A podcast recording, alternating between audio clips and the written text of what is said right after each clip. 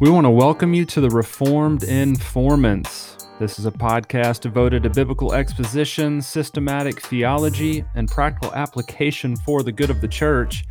I'm Lance Burrows. And I'm TJ Darty. And we are the Reformed Informants. Man, the snow is gone. The power is on. The internet and Wi Fi are full force. We can finally record again. Yeah, man, I, I still remember, of course, you being however many hundreds of miles south of me ended up with worse winter conditions than we had during that ice and snowstorm of of uh, of, of this year. And so uh, when you texted me and said you were out of the, you know, no internet, I thought, of course, I felt bad for you, but I felt really bad for me because then we couldn't record. So I'm glad you're back. Yeah, man. You know, today's March 1st, but you know the the snowstorm, the winter storms hit, uh, I guess about two weeks ago, and mm-hmm. of course, everybody really across the United States experienced it to one degree or another. Right. No pun in, no no pun intended there, but uh, yeah, man. I mean, the temperatures were like in the single digits. Wind chill factor was below zero. Like Texas, you know, Texans always get the bad rap of not being able to handle bad weather, right? Like they can't drive yeah, in bad mar- weather. I'm married to one, so yeah, I know. Yeah. I mean, but the reality is, dude, we can't handle zero degree temperatures for a week. Like we just don't have the infrastructure to do that, man. So I know, I know. I'm I'm thankful. I know it was a very serious thing for a lot of people. Um, thankfully, uh, my circle, and I, am hoping yours as well, was relatively unaffected by by it at the end of the day. That you guys were able to to get through, and of course, the inconvenience of, of not having internet for a while was a, it's a that's a big deal. But uh, we're we're glad that we're able to to come back. So, for those who are listening, and maybe you're wondering why it was a couple of weeks. Uh, between episode recordings, that's what happened. So we had all these these plans, we're ready to roll. Internet wasn't doing what it was supposed to uh, took a while to get that back on. You went quite some time without it, and so it just made sense to to wait and get back on a regular routine on Monday night. So glad to be back. Yeah, man. So here we are. Um, this is episode sixty-two, pneumatology part four, and we've titled this episode "The Procession or Spiration of the Holy Spirit." Now, man, I, I, I'm gonna have to admit. Uh, as we get rolling here, man, I'm gonna I'm just gonna say it. Like I think this episode above every other episode, man, uh, this might rank number one in terms of episodes that we're about to record. That's that's a loft that's a lofty goal, man. That's you're setting you're setting the bar real high up front. Are you you're confident doing that? Yeah, man. And the the reason is because one, we're talking about the um, most misunderstood or the forgotten member of the Trinity. However, to amplify that a little more, the subject matter that we're going to discuss in this episode is almost completely forgotten. And I, I think if we could recapture it for this episode, um, it, it, could really become a foundational doctrine for pneumatology. Well, I mean, what are your thoughts on that?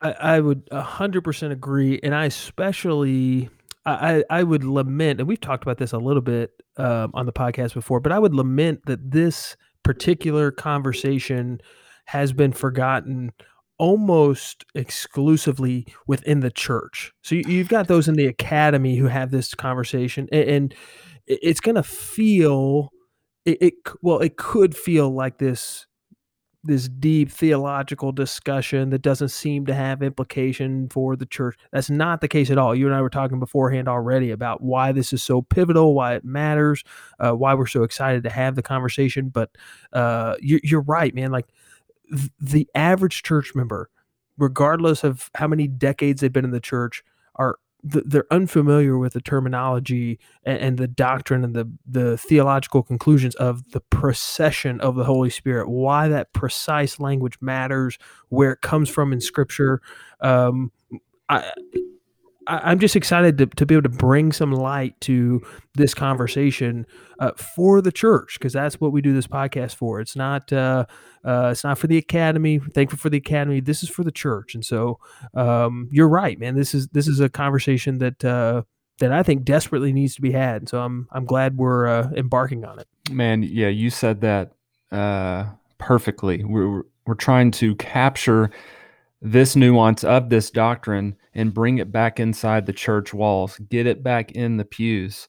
Um, because man, after looking over this, and you and I both, you know, putting together this guide, it has been on my mind a lot. Um, and I think that our listeners, once we finish up, uh, we'll be able to understand, you know, why we're kind of, uh, you know, hyping this thing up um, here from the beginning. Yeah, I'm I'm totally agreed. I'm ready to ready to get in for for our listeners. I mean, we mentioned at the beginning um, that we had to delay recording. We were ready to record two weeks ago, and I believe just right before we hopped on, the internet just disappeared for you. And so we've been kind of hanging in the balance, waiting to have this conversation. So maybe there's an element of that as well because we've been prepared. Um, and, and, this episode, I, will speak for myself here. We're 62 episodes in.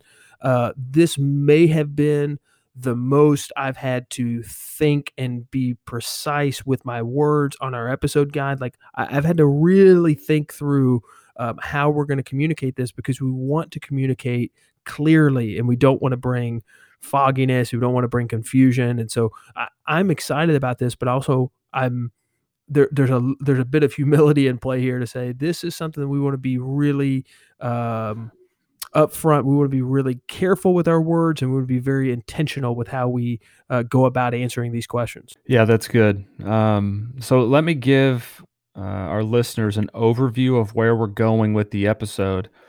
And then I'm going to kick it back to you, TJ, so you can kick us off with a um, classic quote that, that I think really yeah. sets the stage um, for, for the episode. So, big picture, uh, we're going to lay out and define some terms. We're also going to talk briefly about the Trinity, two particular aspects of the Trinity the ontological Trinity and the economic Trinity. Then we're going to move into uh, the idea of God sending Christ, um, that God sent Christ specifically into the world for a particular purpose. Um, then we're going to examine the biblical text. Um, then we're going to come to a conclusion and draw out some applications. So, in all of this, though, uh, this is all related and all building to where we're going with the episode on the procession of the Holy Spirit, the spiration of the Holy Spirit. We want to be meticulous. Uh, we want to walk through this slowly. Mm-hmm. Um. And I think the framework that we've laid out really captures and will help us unfold this neglected doctrine. Yeah. Man, that's that's awesome. Um, and, and, I hope that we're able to follow exactly as you've uh, precisely laid it out for us. So that's the that's the goal, um, and that will guide our conversation. So uh, to, to put some context into this, so we're, going to begin to define some terms, but to, to kind of kick off this con- this conversation at this point, we're a handful of minutes in. You may be wondering, what are we even talking about today? Well, remember we're in our pneumatology uh, pneumatology series. We've been talking about the doctrine of the Holy Spirit. We've developed a couple of uh, specific components of that. We've talked about his person. We've talked about the fact that he is uh, divine, and that we've talked about his work, and uh, we've talked about several things. But there's a question that potentially could be asked at this point. So as we've wrestled with the personhood of the Holy Spirit.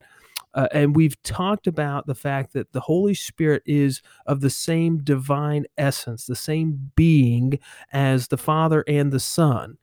Well, the Father and the Son, there's a distinction even in the persons of Father and Son based on their name. Like Father and Son, there's a distinction there. But here's a question. So if if the Holy Spirit is of the same divine nature of the Son of Jesus, then what is there that distinguishes them?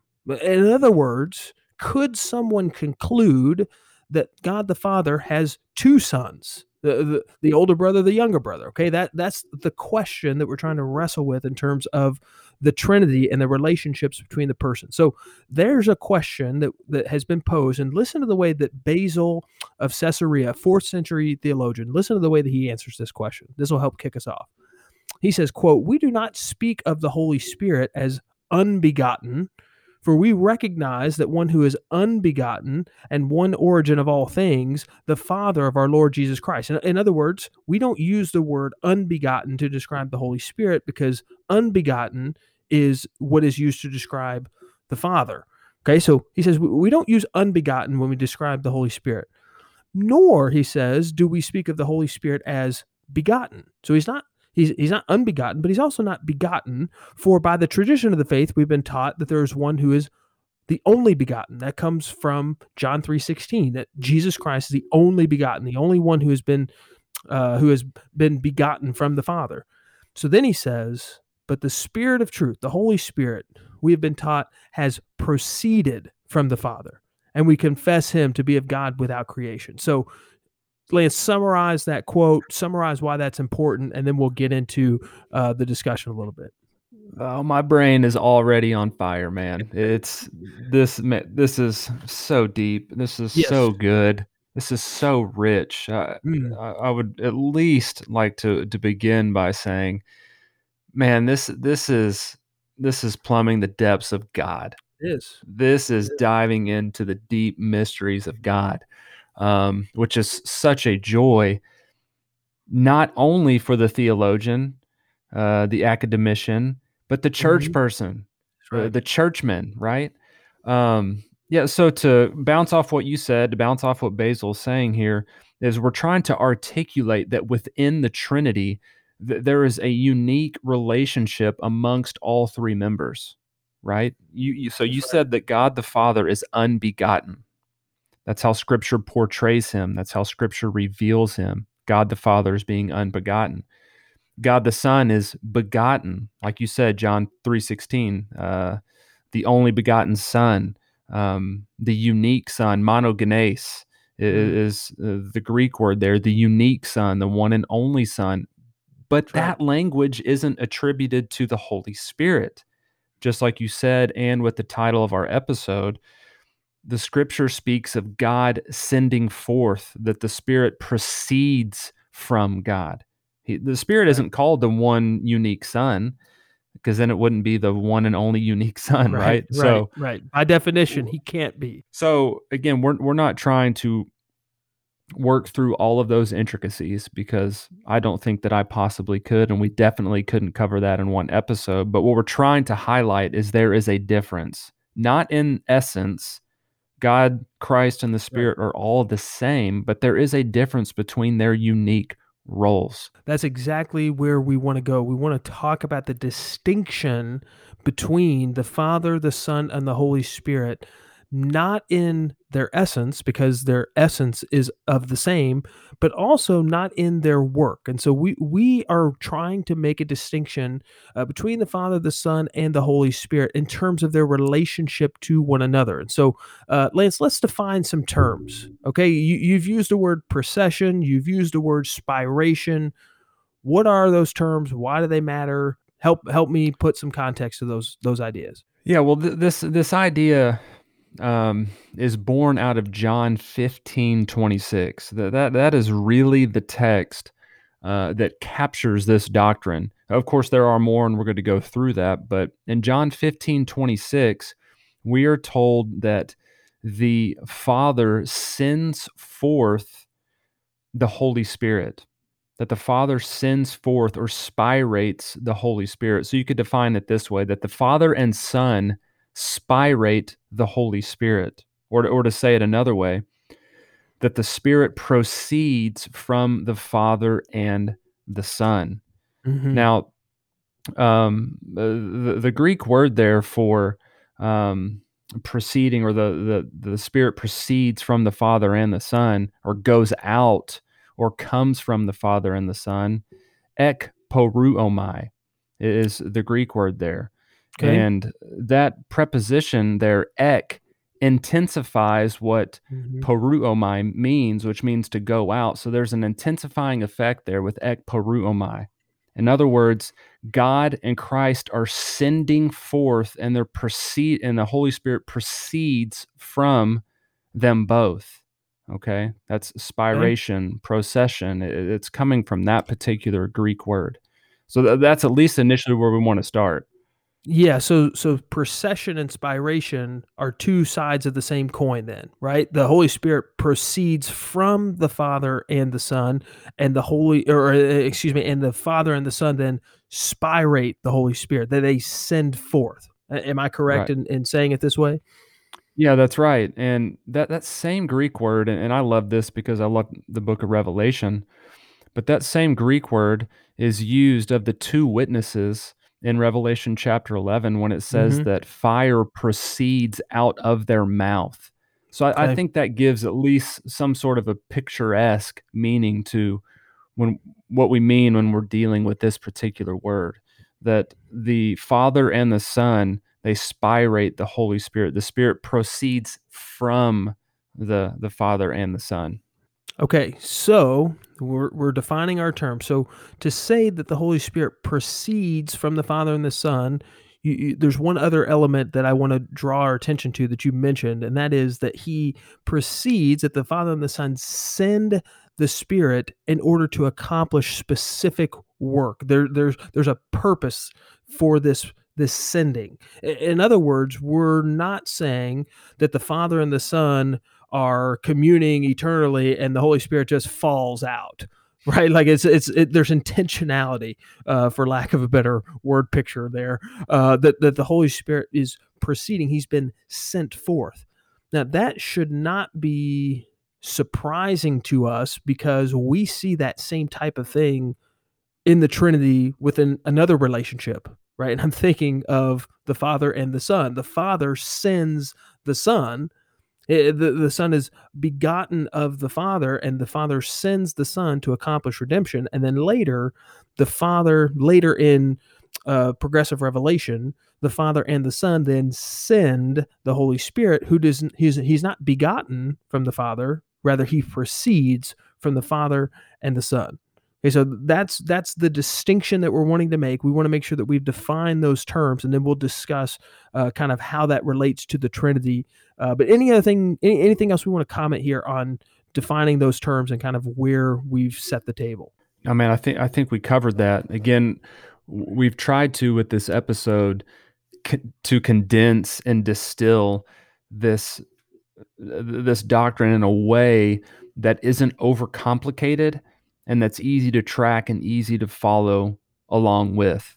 Mm-hmm. Um. And I think we've done that at least initially here, talking about what we mean when we say procession or spiration and how that relates to um, the Holy Spirit in particular, that God and Christ are doing the sending forth.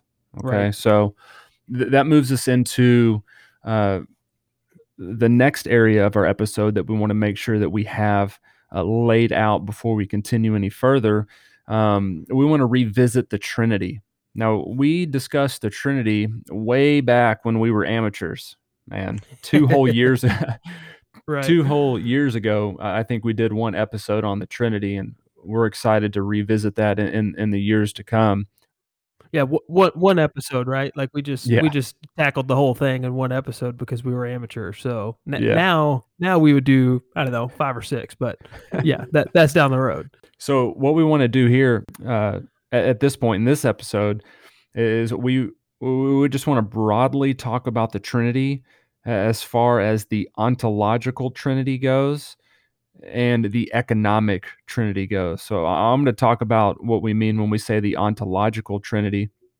And then TJ, I'm going to send it to you to kind of develop the the econ- economic idea, um, which is both of these are absolutely critical to understanding the procession or, or spiration of uh, the Holy Spirit. Yeah, but before you talk before you talk about that, let me let me just emphasize what you just said, and that is that this conversation or this component of the of the episode is absolutely critical. So if you you know if you're driving, you kind of checked out a little bit, you're you're gonna have a hard time following the the future discussion here without this. Okay, this is kind of the key uh, in my study in my preparation. This was like the key that unlocked this mystery to a degree. I mean, there's still a mystery here. There's still incomprehensibility here, but in order to actually grapple and, and to get on the playing field, you, you got to have this. So this is really, really important to, to understand the difference, the distinction between the, ontolog- the ontological and the economic trinity. Don't be scared by those words. Uh, you, are going to understand the concepts, but you got to make sure you you have those things in place. So, Lance, talk about ontological trinity. What does that word mean? Where'd we get that? What, what are we doing there? Yeah, so if we can make the ontological trinity as basic as we possibly can and boil it down to uh, the most elementary definition, I guess you could say, um, which on the one hand, the Trinity is not elementary at all, but right. to, to to boil this down, we would say the ontological Trinity that the Scripture teaches that God, Christ, and the Holy Spirit are all God, and they are completely equal in their essence and their being. Okay? The Holy Spirit is 100% God. There is nothing about the Spirit that is not God. Jesus Christ, the Son, is 100% God. There is nothing about Christ that is not God. And God the Father is also 100% God. There is nothing about God that isn't God. In other words, God the Father, God the Son, God the Holy Spirit, they are all equal mm-hmm. in being, in their essence, in their person. They they are they are equal. There there is there is no unequality with God, with the Trinity. Okay, this, this is mm-hmm. also sometimes called the immanent Trinity, and we're just referring to the Trinity itself at its core. God, Christ, and the Spirit are equal with each other. And when you think about the ontological trinity, what you what you what you come to understand then is that there is no hierarchy, so to speak, right? There, there's no uh, distinction where it's okay. The Father is is a, little bit more God than the Son, uh, uh, who's also a little bit more God than the whole. It's not like rungs on a ladder. Like the point of the ontological Trinity is to is to establish the Trinitarian doctrine that we hold to that God is one in essence. When we get to the economic Trinity, this is where you begin to see more of the emphasis on the three persons of the Trinity because the economic Trinity it specifically deals with the roles of those persons. Uh, in other words, their work. And so there's a distinction that's made between the Father, the Son, and the Holy Spirit, not in their essence, not in their ontology or their being, but in their work, in the economy of what they do. And in, in particular, we've talked about this before that you can see this very clearly in the work of creation and in the work of redemption. So in uh, scripture, I'm not going to rehash all this, but in scripture, we've we've identified the way in which the Father, the Son, and the Spirit are all active. Uh, the Father is the one who creates. Uh, everything is created through the Son and for the Son, and the Holy Spirit is active in creation, preparing creation for habitation. And so you have all three persons of the Trinity, and yet there's distinction that's made in the economy of what they do. That's the the, the economic Trinity. The, the same is is uh, can be said in the uh, study of salvation or redemption. Right, the the Father initiates, the Son accomplishes, the Spirit applies, and so you have these three roles that the persons of the Trinity play. Uh, while not related to their their being, their essence. Rather, there's a distinction that's made uh, based on the economy of who uh, uh, of their work. So that's that's the the difference between the ontological understanding of the Trinity and the economic understanding of the Trinity. Now, when we begin to compare those two, we have those kind of categories in place. Lance, our conversation today about the procession of the Holy Spirit which of those two trinities are we uh, of those understandings of the trinity which of those categories are we dealing with are we dealing more with economic trinity or more with ontological trinity yeah i mean i think that you could draw implication and application from both um, ontological and economic. But our focus and emphasis for this episode uh, really leans towards the economic Trinity. In other words, what the Holy Spirit's role is within the Trinity. And again, you know, we're, we're trying to label these categories, uh, you know, for a particular purpose. You know, we're trying to make this a little more accessible as to where we are going. And I, I say that to say that most of our listeners are already on board with the economic trinity. I mm-hmm. would say, if if not all of them, be, because everyone listening would affirm that Jesus Christ died on the cross. The Holy Spirit did not die on the cross. Right. Or God the Father did not die on the cross. So e- even if you haven't come across this type of terminology before, you, you guys are closet economic Trinitarians mm-hmm. just by default of knowing and understanding the gospel. So I think that segues us into uh, the next point in our episode, um, dealing with the economic Trinity, uh, w- which would be the God sending Christ motif. And, and basically, all we're saying here is that we want to give you an example of how the economic Trinity works in terms of God and Christ. And then we want to really work through the economic Trinity in terms of God and Christ uh, sending forth the Spirit or the, the Spirit proceeding from both of them. Does that, does that make sense, TJ? Are we good there? Yeah, yeah, I, I think so, and um, we'll we'll come back whenever we get to actually working through the biblical case for procession uh, when talking about the uh, importance of understanding this distinction that is occurring even within the ontological trinity. So, uh, yeah, I, am tracking with you. So, so walk us through uh, just a few verses. I mean, there's what a dozen of these that are just lined up one after another in the Gospel of John. But just show us from Scripture what you see with the Father sending the Son and, and how that demonstrates this distinction between these persons.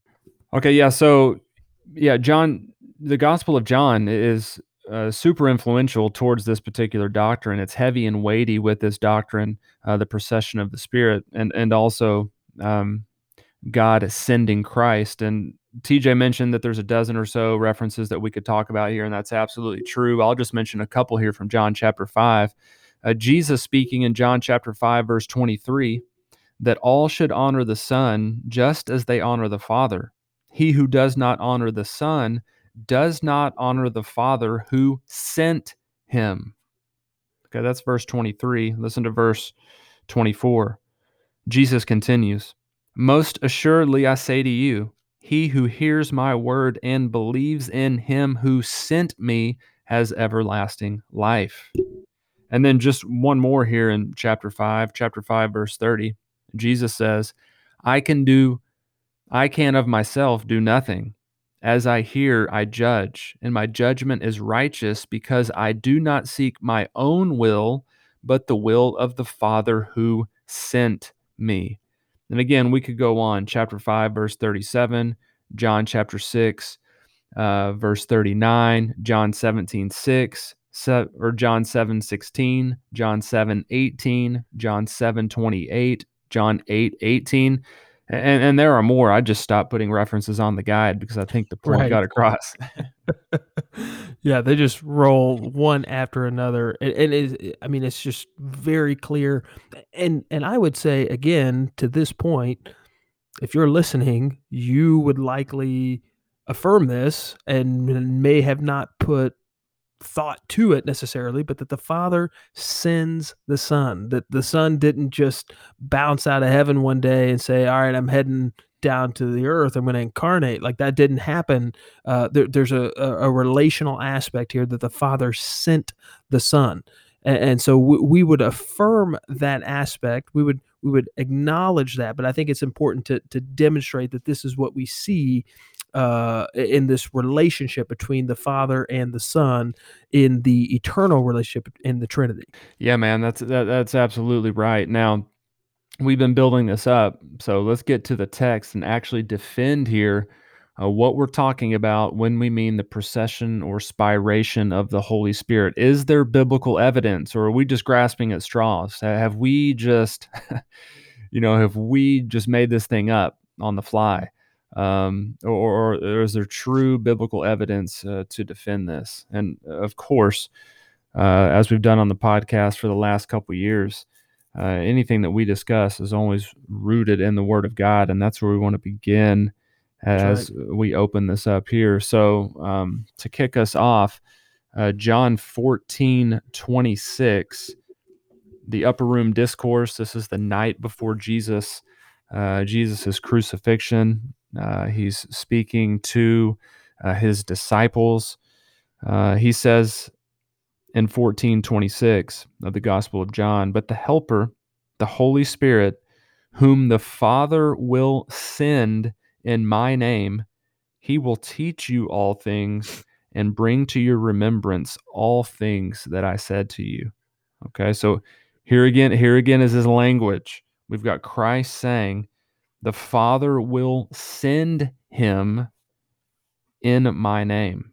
Okay, so you have again this interaction between God and Christ sending the Spirit. Right. Yeah. And it's that phrase in my name speaks to Jesus's agreement that, that this is the Father is sending the Spirit in the name of Jesus, which which speaks to the fact that Jesus, the Son, the second person of the Trinity, is in agreement. That there's uh, in uh, uh there's a cohesion, there's a, a, a togetherness in this act that the Father and the Son uh, send the Spirit.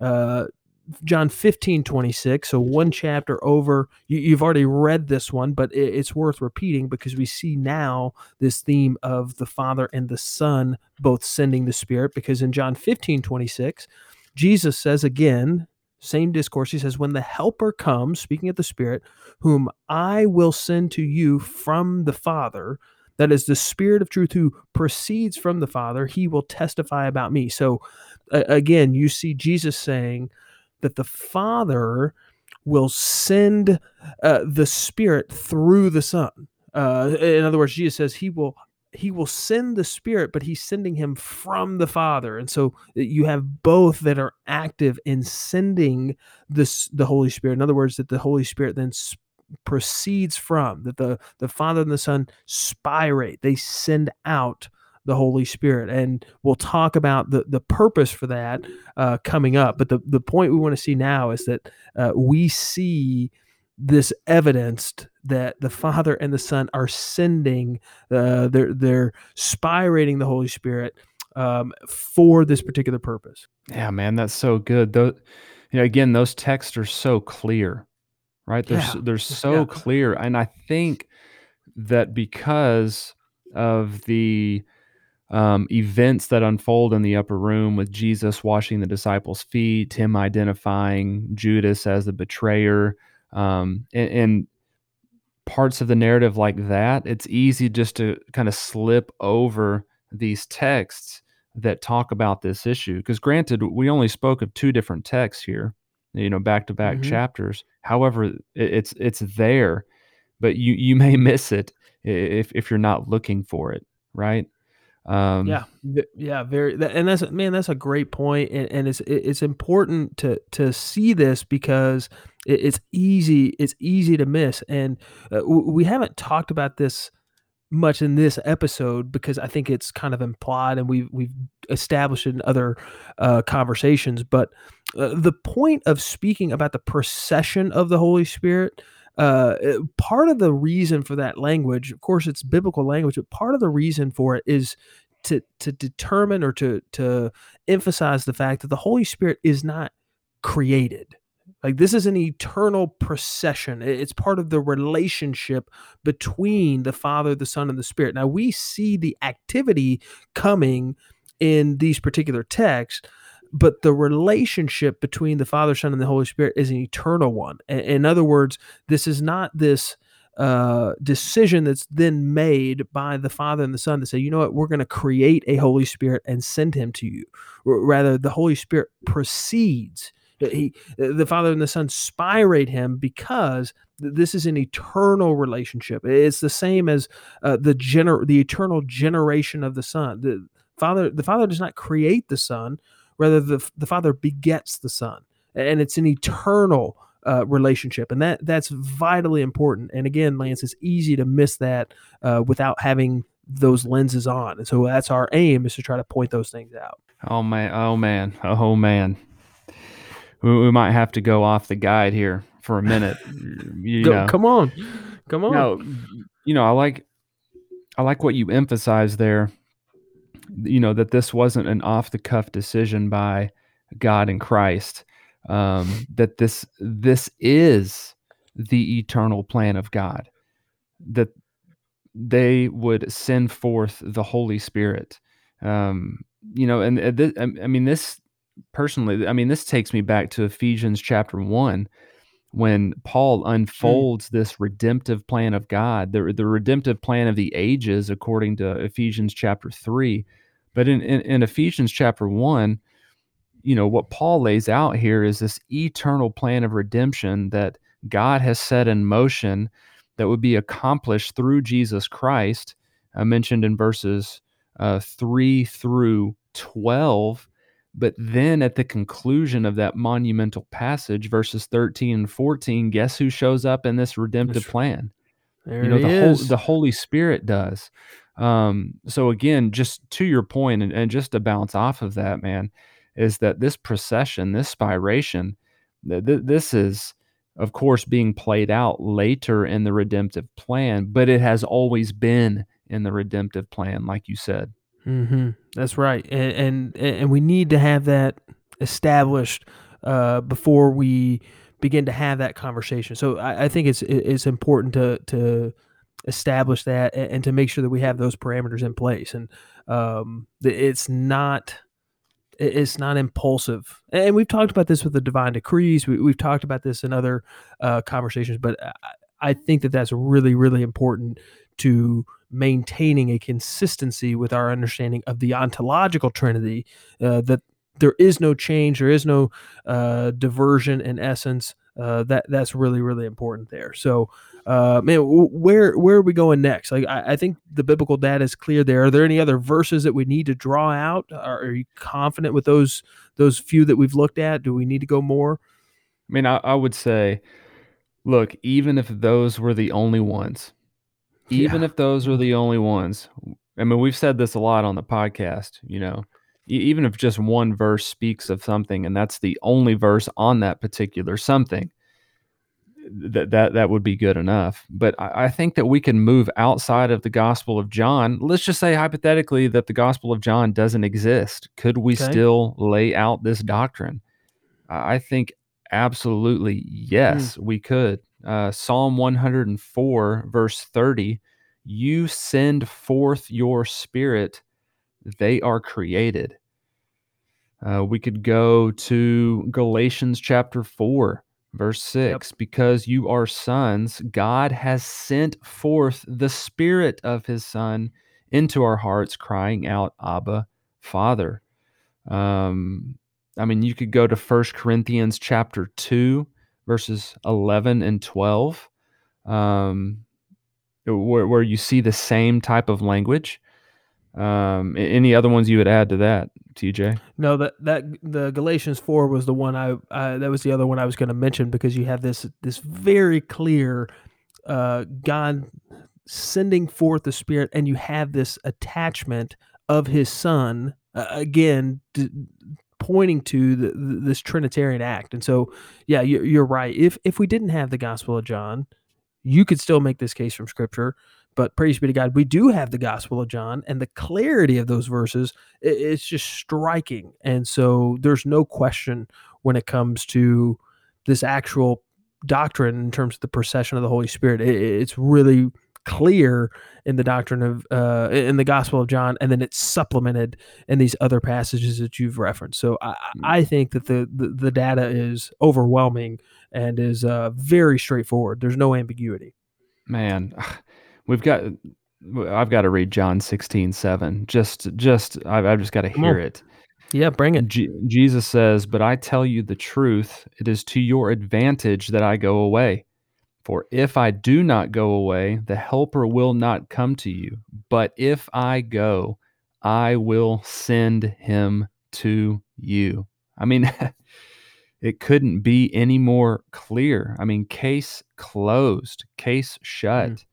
Uh, the procession and spiration is a biblical concept. Yes. And if you'll remember that initial question that we asked, if the Spirit is of the same essence, the same divine essence of the Son, could the Father have two sons, right? What is there to distinguish the persons of the Son and the Spirit? What what sets them apart from one another? Well, this is it.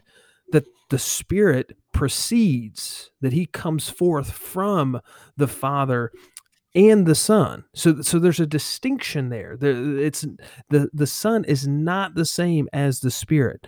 And um and, and, we see this and that's that's what prompted this conversation. That's what what's kind of guided the the testimony of this of this uh episode to this point is to say that there is a distinction between the two. Um i i, I love this quote. I'm going to read this quote here from from augustine uh, one of the early church fathers who, if, if you're unfamiliar with him, I would encourage you to get familiar because he's he's so vitally important to the story of Christianity. But I, I love this quote. I think it summarizes kind of where we've been, and then Lance will talk to towards the more practical application of this uh, to close out the episode. But I love the way Augustine put this. He, he says the Son is from the Father, and the Spirit is also from the Father.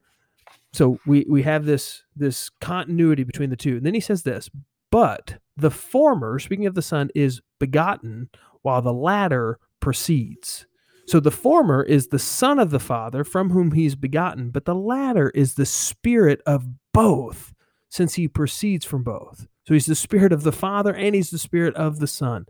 The Father is the author of the Spirit's procession because he begot such a Son, and in begetting him, made him also the source from which the Spirit proceeds. In other words, the Father begets the Son, the Father and the Son spirate the Holy Spirit. The Holy Spirit proceeds from both the Father and the Son. Now, in, in mentioning this, Lance, uh, feel free tackle however much of this you want, or we can move right into the application side. But in mentioning Augustine, I simply want to to just say we had uh, laid out, and by we I mean Lance had laid out this this wonderful development of of church history on this particular conversation, and there's just so many things that could be said, and so we we've decided to to essentially omit it, but this is we're not on an island not only does scripture speak to this but the church through the centuries has affirmed this over and over and over again to say that this is the biblical teaching and it it demonstrates this distinction between the Father, the Son, and the Holy Spirit. How do they relate to one another? Well, the Son is begotten of the Father, and the Spirit proceeds from them both. That's the the orthodox teaching of of the church through the centuries. It's what we see from scripture, and the church has affirmed this teaching. And we, standing on the shoulders of those who have gone before us, now say the same. Yeah, man, we did leave out, you know, a chunk of the the guide that we had dedicated to some church history discussion because and that was even condensed down from the plethora of um, debates and documentation and resources that really um, document and record how this doctrine developed through the centuries. And mm. we've talked about this, like you mentioned, on and off throughout the podcast on, you know, these ancient church creeds, uh, third, fourth, and fifth century uh, churchmen rising up against heresies that were right uh, pervasive in the land and trying to infiltrate the church. Uh, you know, the early church was defending God, the early church was defending Christ. And it wasn't really until around the fourth century or so mm-hmm. where the church began to focus on a full blown defense of the Holy Spirit. So if you were to do some research and dive back into the end of the, the third and into the fourth century. That's where you get to see the pneumatology, the Holy Spirit discussions and debates um, take place. I mean, if I could recommend a resource, it would be uh, God Has Spoken by Gerald Bray. Um, he gives extensive work to this particular issue, uh, the procession or spiration. Um, and, and that's where I pulled a lot of this information from. TJ, I think you worked through um, Gregg Allison's historical theology. I, I That's right. Does that does that have a decent amount of content on this as well?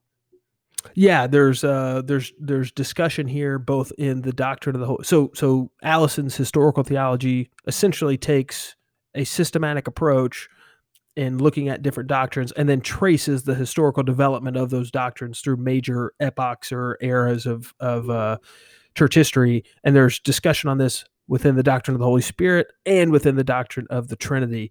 And uh, it was very helpful, gave some clarity. Um, really, really recommend that resource, not just for this discussion, but for lots of other things. If you have any interest in development of doctrine, development of church history, uh, Allison's historical theology is a tremendous resource to have on the shelf. Yeah, here and and just to kind of dip our toes in the water here. Here's what Gerald Bray says about the Holy Spirit in the early church. He says the divinity of the Holy Spirit was clearly affirmed by the early Christians but precisely how his relationship to the Father and the Son should be described remained something of a mystery. So there was an affirmation of who the Holy Spirit was early in the church, uh, that the Holy Spirit was indeed God. But it wasn't until later in church history um, that people began to defend his particular relationship to God and Christ. R- really, the ontological aspect of the Holy Spirit was defended, but the economic wasn't until later. It's it's not that they didn't believe that; it just Right. wasn't fully, you know, uh, put in pen and paper. Uh, I guess you could right. say until later on. That's right. So, man, there, there's a there's a full conversation that's still to be had there, and perhaps one day we'll come back and and hash this out a little bit on a future episode. But let's let's transition now as we kind of bring this discussion to a close. We've, we've got a couple more headings, and they're they're on the more practical side. So here I am. I've listened to this episode thus far. I've done some some thought. I've read through the upper room discourse of John, wherever you know our listeners might be. So, a couple of questions come to mind. The first one I want to ask you is this: What potential dangers lie in the weeds for us if we're not careful when we approach this conversation, when we approach this doctrine, when we say, "Yes, we affirm the procession of the Holy Spirit." And if we do so haphazardly, what what dangerous conclusions could we end up falling into if we don't have certain guardrails in place? Yeah, I think initially uh, I would say that you could somehow begin to believe that the Holy Spirit is less than God or that he didn't have any say so. In other Mm, words, God and Christ are like, hey man, here's here's what you're doing. Like, deal with it. right, You know. Right, right. Um, after I die and resurrect, you're coming just a few weeks later. That's just how it is. You know. Mhm. So uh, this idea that yeah, you know, God and Christ, they're in control. They're fully God, but the Holy Spirit just isn't on their level. Right. You you could run into that danger. I think. There's there's such a a, a, a possibility of of having that happen. Even I, I would say maybe especially within the Gospel of John. I, I think it's just easy to do that if you're not careful. And and I I- I'm so glad you identified that first and foremost. I, I love this quote from Aquinas, Thomas Aquinas.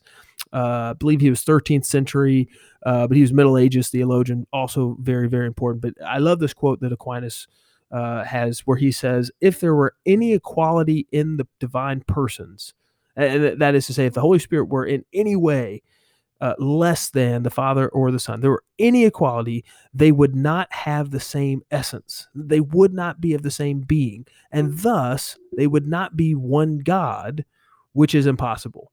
So we have affirmed over and over again, extensively in multiple conversations, the uh, the same divine essence characterizes the Father, the Son, and the Holy Spirit. That's the doctrine of the Trinity. We we hold unwaveringly to that. And so if you are to somehow conclude like you mentioned, Lance, that the Holy Spirit is somehow less than the Father or the Son, that distorts the doctrine of the Trinity, and you've got all sorts of problems if that's the case. Uh, so that's really, really important that we don't uh, fall into uh, this th- this kind of potential dangerous conclusion. Uh, related to that, the other one that I would want to highlight, and of course, if you want to throw in some more, that's that's perfectly fine.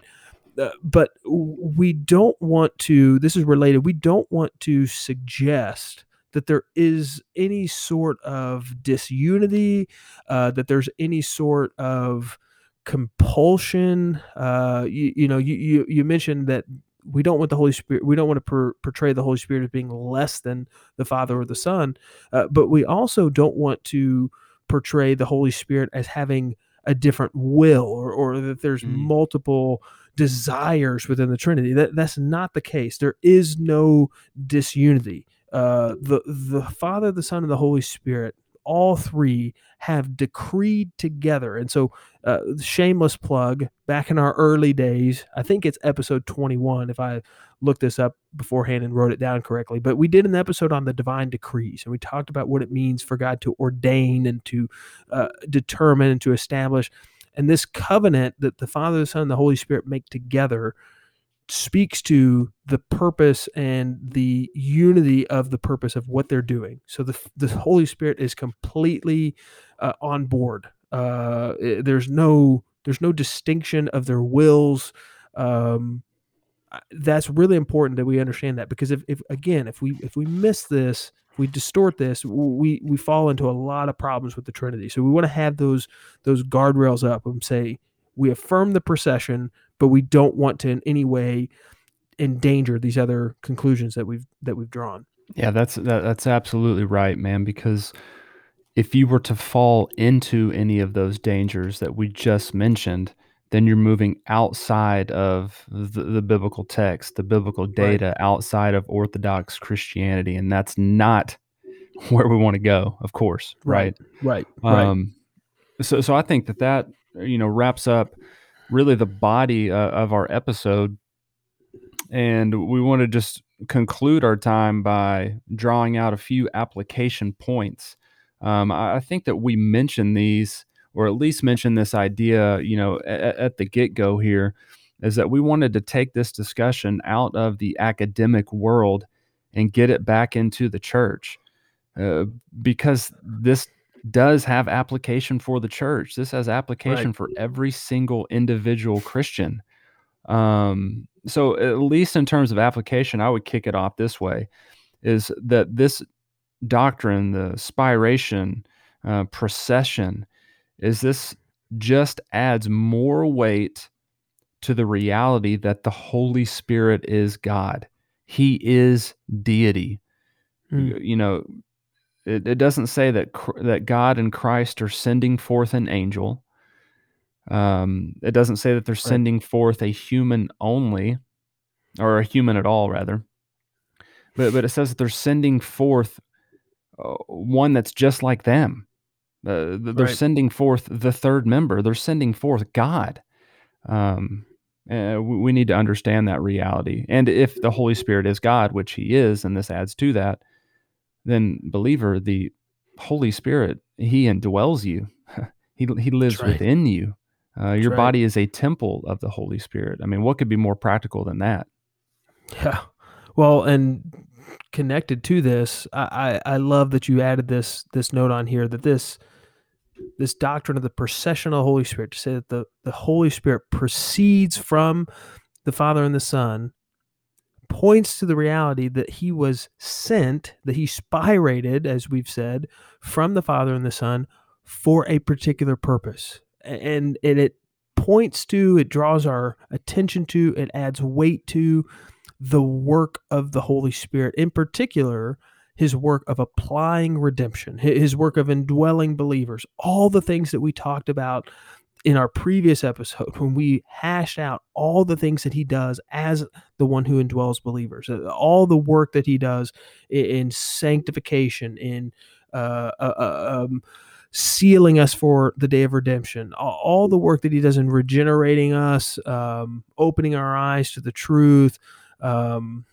all of that stuff. It, it, it speaks to the fact that he came in order to accomplish those particular things. Uh, it, it, speaks to his his role within the economic trinity uh, to say that he did come for a particular purpose. Uh, he he did have a, a, a reason to come, and so that uh, is just affirmed. It's uh, highlighted, it's accented by this doctrine to say that he proceeded uh, or that he eternally proceeds from the Father and the Son.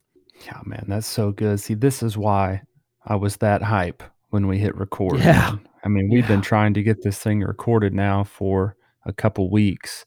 Um, well, I think that that uh, unless you have anything else to add in terms of application, but I think that takes us right into uh, uh, to the initiative uh, for for this episode. Now, uh, just a couple comments before I, I read this quote um, from the Doctor Martyn Lloyd Jones.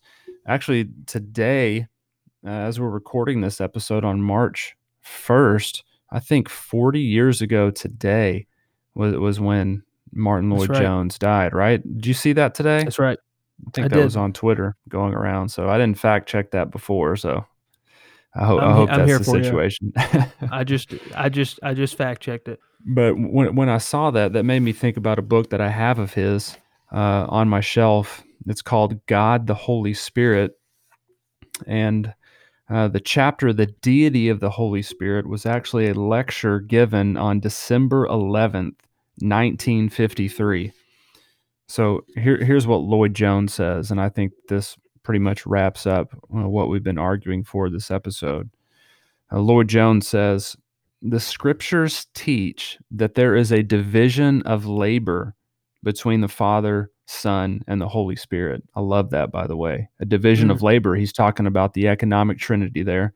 Right. They all have different works, uh, different roles. Um, he, he goes on to say the Father is all the fullness of the Godhead invisible. The Son is all the fullness of the Godhead manifested visibly.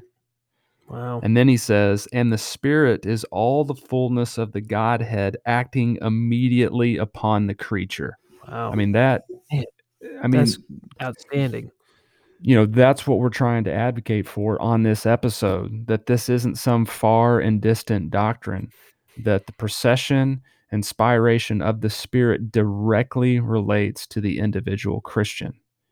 And i think lloyd jones articulates that perfectly. That was gold. Um, i was unfamiliar with that quote. Um, really glad that you pulled that out and read that there. That was uh, man that's outstanding um, I mean, in terms of uh, of my initiative, I, would like to make two quick points. The, the the first being that I just want to re-emphasize the fact that this act of the procession of the Holy Spirit is is an eternal act. Uh, I think it can be very easy to, to to read this as if it's happening in time that Jesus ascends post resurrection, and then that the Father and the Son send him to the earth. Yes, that does happen in the economic trinity, but there's a relationship aspect that's happening within the ontological trinity itself that says that the the Father begets the Son, and that the Son and the Father uh, spirate the Holy Spirit, and it happens eternally. It has an eternal origin, uh, because we do not want to suggest that uh, there's a change happening within the Trinity. This relationship is an eternal one. It manifests itself uh, in the economic Trinity when we see uh, this activity occur. And so I, I think it's it's just important to to have that distinction. Now, with that being said, there's a level of inability to comprehend that. Like my my brain like explodes when I think about those things. And so I I want to I want to point to this quote from uh, Gregory of uh, Nazianzus, who fourth century theologian. He he says this. Uh, he, he well he, he says that the exact understanding of these concepts as they relate to the Trinity, they approach an incomprehensible mystery, which he says would make people quote frenzy stricken for prying into the mystery of God. And then he says, And who are we to supply an account of the divine nature which is so unspeakable and transcending all words? In other words, this doctrine should compel us to worship. And in preparing this episode, man, like I was just I, I think I tweeted about this a couple of weeks ago in preparation for this. I was just overwhelmed at this reality and I'm, my brain couldn't comprehend it all.